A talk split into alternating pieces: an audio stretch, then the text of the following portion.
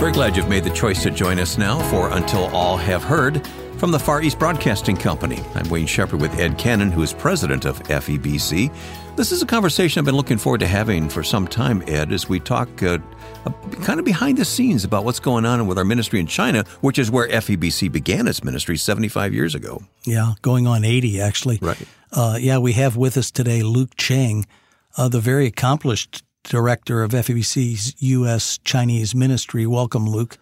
Thank you. Uh, Ed and Wayne, good to see you. Yeah. Actually, Luke is a fairly new addition. I think just a little over a year ago, you came to F E B C U S, and uh, you and your family have some fairly long history with F E B C, as your wife, Joy, has been uh, producing programs for F E B C for some time. Is that right? Joy uh, joined F E B C Canada uh, after she graduated from seminary school in twenty, uh, like almost twenty years ago. And uh, she's serving at F E B C in various uh, different aspects, like uh, producing programs and teaching the seminary schools. Uh, we're, we're so happy that we come back uh, to join F E B C U S again. Yeah, we're so happy to have you, you yeah, and right. Joy, Luke. Yeah. I mean, it's amazing, Ed, how God has prepared this couple for this assignment that uh, that they have now with F E B C. Yeah, Joy's father was a house church pastor for uh, his entire life, and uh, I believe he yes. kind of encouraged you to take this job, didn't he, Luke?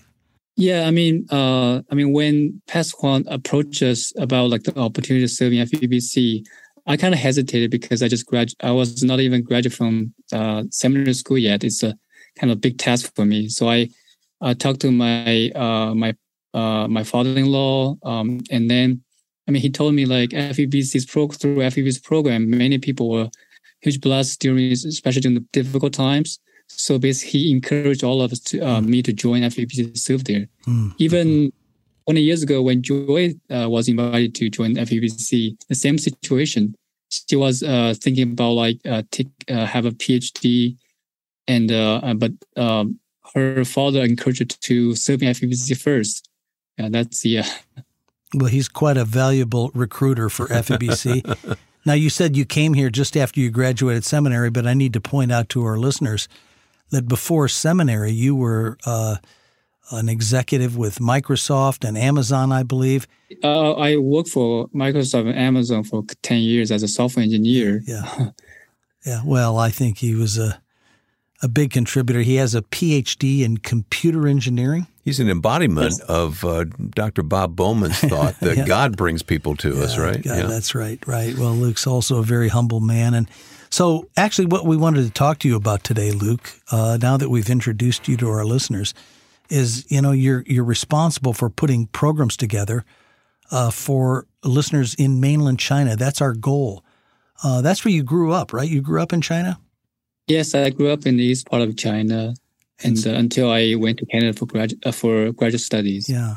So both you and your wife are very familiar with the Chinese culture and what the people understand, what they think, and how they react. Mm-hmm. And so we're really curious to hear today, what kind of programs do you put together? What's your primary target or focus on programming types in order to communicate the gospel to the people of China?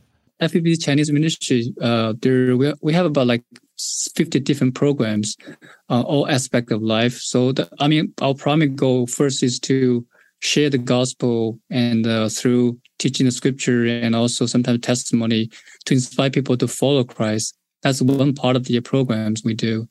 This part is more like, uh, you know, there are already a lot of Christians in China. We want to uh, the Christians to follow Christ Uh, more closely, so we have a lot of uh, discipleship programs as well. So that's kind of majorly two, two many uh, two uh, major aspects of the programs.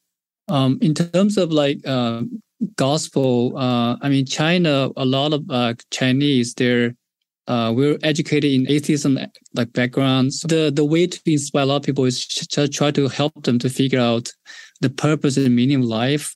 And then, uh, you know, through Christ. Otherwise, many people are just like looking for success mm. and money. Mm. That's all like oh, culture in China.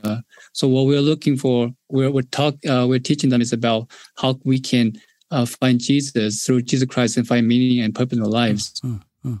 That's very interesting, Ed. That that is insight into how to put together a program. Uh, in this case, to the to the Chinese people, mm. uh, to focus on helping people find a purpose. I, I like that. Yeah, and you know, Luke and I have chatted about that before, and at first I thought that's very distinctive from the U S culture, mm-hmm. where that's not so much what people are – but the more I think about it, is that not really more the same than it is different? True, that yeah. People at the end of the day, whether it's through their career or their family or their personal expression, they're really seeking some purpose in life. Right. So. And we talk about radio programs, uh, Luke, but there are also apps that you put together that accomplish the same thing, don't they? Yeah, I mean, uh, in China, uh, mobile phones are so popular. Almost everybody has a phone. Uh, even my mom, who never read, uh, she has a phone. She can play with like WeChat and even TikTok. So it's so popular in China. So that's also, I mean, people use I uh, like apps to do pretty much every part of life. They can, when they travel or they uh, they play, and uh, even they pay. Pay the bills with the apps, uh, with WeChat. It's so popular in China.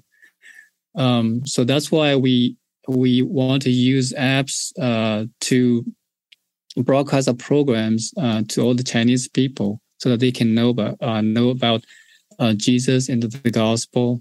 Um, I give you an example. Like uh, we have some. Uh, one of my friends told me um, some like Christians like serving uh, people in in Tibet. Uh, T- uh, Tibet and then with uh, leprosies, and then they saved them. But at that, the, at that time, at that place, there's no churches at all. So actually, they use apps that listen to our programs. Our programs be- become part of the uh, kind of the, they they uh, they can be themselves can be uh, shepherded. So that's like the, how we serve Chinese people with this uh, mm-hmm. t- technology. Mm-hmm. And just for a little perspective, I was told at one time there are more cell phones, more smartphones in China than there are people in the U S. Is that true? Well, I mean, some people have two uh, two phones or three phones. Yeah. Well, I think there's... Add them together. And you might be. So there's more smartphones than there are people in China, which means there's five times more than there are people in the U S. Okay, all right. So it's a never-growing yeah. number, yeah. But Luke, just a minute ago, you said something that I want to go back to uh, because it applies to how you're broadcasting and, and why you broadcast, what you broadcast. But you said your mother uh, couldn't read. And I understand that lots of people in China, the, a, a very large percentage of the population in China is essentially illiterate. And so F E B C's strategy all along has been to use indigenous people to do the broadcast because you understand the audience you're broadcasting to. So as you're thinking about putting programs together and platforms, how important is it that you understand lots of people can't read or what cultural background they come from? Basically, we try to understand people's need and uh, make programs specific for them. Uh, I'll give you an example. Like um, recently, we transferred one of our programs to to fit in the uh, the need of a lot of uh, the the youth, um, senior people in China. Mm-hmm. China already getting to the point actually about twenty percent of the people are like uh, the senior people. So we we make program actually target to their need, uh, to to their specific needs, and also um, we make some new program like the uh, um, discipleship program for for children. So. Uh, we recently created a new program called like devotion for between parents and the children. So we, so that we can lead the parents to do devotion with, with children, because many children uh, cannot go to church in China. So that's the kind of examples. We, we not only create, uh, the, the programs for the Bible, but we also look at different people groups, uh, look at their specific need and then make programs according to their needs. Mm-hmm. Wow, I wish we had a program in America for yeah, yeah. Maybe we'll have to translate your program from Mandarin into English. But you said something else in that bit, Luke, that I think is worthy of pointing out to our listeners. You said children cannot go to church in China. It's uh, the law in the country is that anyone under eighteen is not allowed to attend church. Is that right? Well, it's not. Uh, basically, some uh, local government prevent uh, children from going to church, and also it's illegal to kind of illegal to.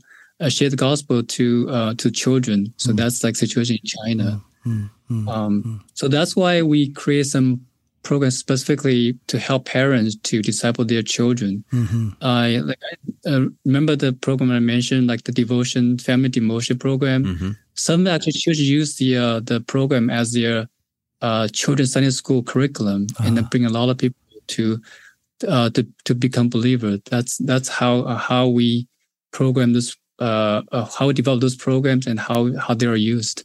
It sounds like a wonderfully broad strategy you've got to target different segments of the population in order to communicate the gospel. Is there a favorite program you got? Are you just particularly excited about one program that you guys do? Like, wow, if I could only have one program left, this is it. Which one would that be?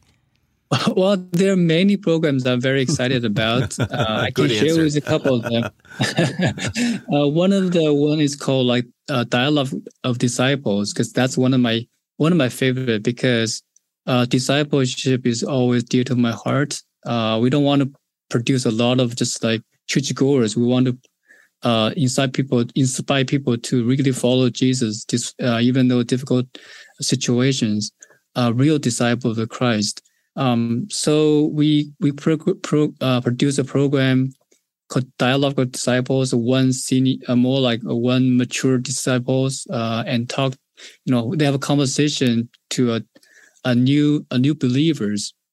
So we find all kinds of different topics. Sometimes about the, uh, the Bible, uh, sometimes but about the life. You know, the family. So in those situations, we try to help people how we can follow Christ in that situations. Mm. So discipleship is not a concept in the mind anymore. It's more like a real life. Mm. So that's one of the examples. And also it's very, you know, uh, you know, it's kind of, uh, the, the settings kind of dialogue is, it's not just like t- pure teaching. It's just a life sharing. So it, it actually is very popular. Many people listen to it and mm. like it. Mm. Mm. Well, this subject of program development uh, has been eye-opening for me, uh, Luke. I've I've developed many, many radio programs for the U S audience, but to hear how you develop it for the audience in China is amazing to me, and, and it opens my eyes to the fact we tend to view the Chinese people as one thing. And actually, just mm-hmm. like us, there are many different people groups, aren't there? There are minority groups in China. They're all kind of different, like age, even the countries, countryside, in the in the rural area, in the cities. So though people have different background, they tend to have like different interests. So that's why we try to de- sometimes develop programs according to specific needs, and, and also the training also as well. Um, F E B C actually Chinese have a lot of training programs for uh, to strengthen people in their faith. And I'll train them for their, uh, when help them to serve in the church. Those training programs also talk, you know, uh, develop according to their education level and the way of the way of using technology. Okay, I'm just curious. The apps that you've developed, um, are those accessible to Chinese-speaking people anywhere in the world? Yeah, um, it is accessible both in China and also outside. Uh, we also encourage a lot of people actually outside uh, outside China to use them, because imagine there are millions of Chinese Christians around the world. So we we want them to know the know the program, know the apps, and use the apps, and then they can share that uh, the programs through the app to their family members or the relatives in China. Even as I asked the question, Ed holds up his smartphone and opens up his China Chinese language app here in front of me. So now I see. In the time of technology, people have can easily go uh, connected through apps, through like social media. So we want people in, in outside China to be able to share the gospel to their friends and the family members in, in China. Apps is one of the great ways to do so. Because now people cannot go to China, you know, you cannot get in. So tech, uh, apps become a better way to to even reach people in China. Excellent. Well, I'm so glad to learn this. How can we pray for uh, you, of course, and, and your staff there, but for these programs as they go out and touch lives? Because China, uh, right now, there are more and more restrictions on the internet. Uh, a new lo- law just came to effect, uh, which prevent anybody from sharing religious content on the internet, uh, either or uh, they cannot even uh, establish any like platforms to help people to put content there. So yeah, we need a lot of prayers so that our channel can keep be kept alive, so people in China can still access those programs. And just pray for our audience in China. Uh, many of them are experience persecutions. Um, mm-hmm. I hear constantly hear uh, news from China. Some churches are kind of like visited by the government. Some vis- uh, some uh, some listeners are called by the government, basically, uh, because uh, they, they either share some content on the internet. Some churches are persecuted by the government because they put on online, it's like a V B S program. So we need a lot of prayer uh, for our audience in China. So the Lord will strengthen their faith so that they can follow Christ, uh, even though they're facing persecutions. Mm-hmm. Well, that's a huge prayer request, Luke, but I'm sure our listening audience here in the U S uh, will be faithful to respond to that. Uh, so pray for the uh, uh, safety and the freedom uh, yeah. to a certain degree of the listeners, but um, and, and, of course, for the effectiveness of your broadcast and your staff. But one of the things I hear from your staff all the time, Luke, is that uh, despite the persecution, they don't necessarily pray that the persecution ends. They pray that the persecution will bring many people to faith in Christ, and that's a, a, a rallying cry that I've heard from the Chinese ministry for years and years. Luke, we appreciate your dedication, your unbelievable skill and passion to take uh, the gospel to a pretty difficult place these days, and there's pretty many people over there, so I think this is a pretty important prayer. Just a few, yeah. few, a few people there. Right? Well, Luke, God bless you. We're so thankful for you and for your wife, Joy, who's a well-known voice in China on these programs as well. So we thank God for both of you. Thank you. Thank you for having me here. Yeah, it's an honor to be working with you, Luke. We appreciate it so very, very much. Well, that's it for this edition of Until All Have Heard. Thank you for listening. I'm sure we've whetted your appetite to know more about the ministry in China. You can go to our website, f e b c dot org, to find that information. And, of course, you can also contact us anytime you have questions where we can help as well. We have a prayer guide available called Unreached in Focus, and that prayer guide is available online at the website, f e b c dot org. For Ed Cannon, I'm Wayne Shepherd, and thanks to our guest, Luke Chang, here today. And join us next time for Until All Have Heard, a production of the Far East Broadcasting Company.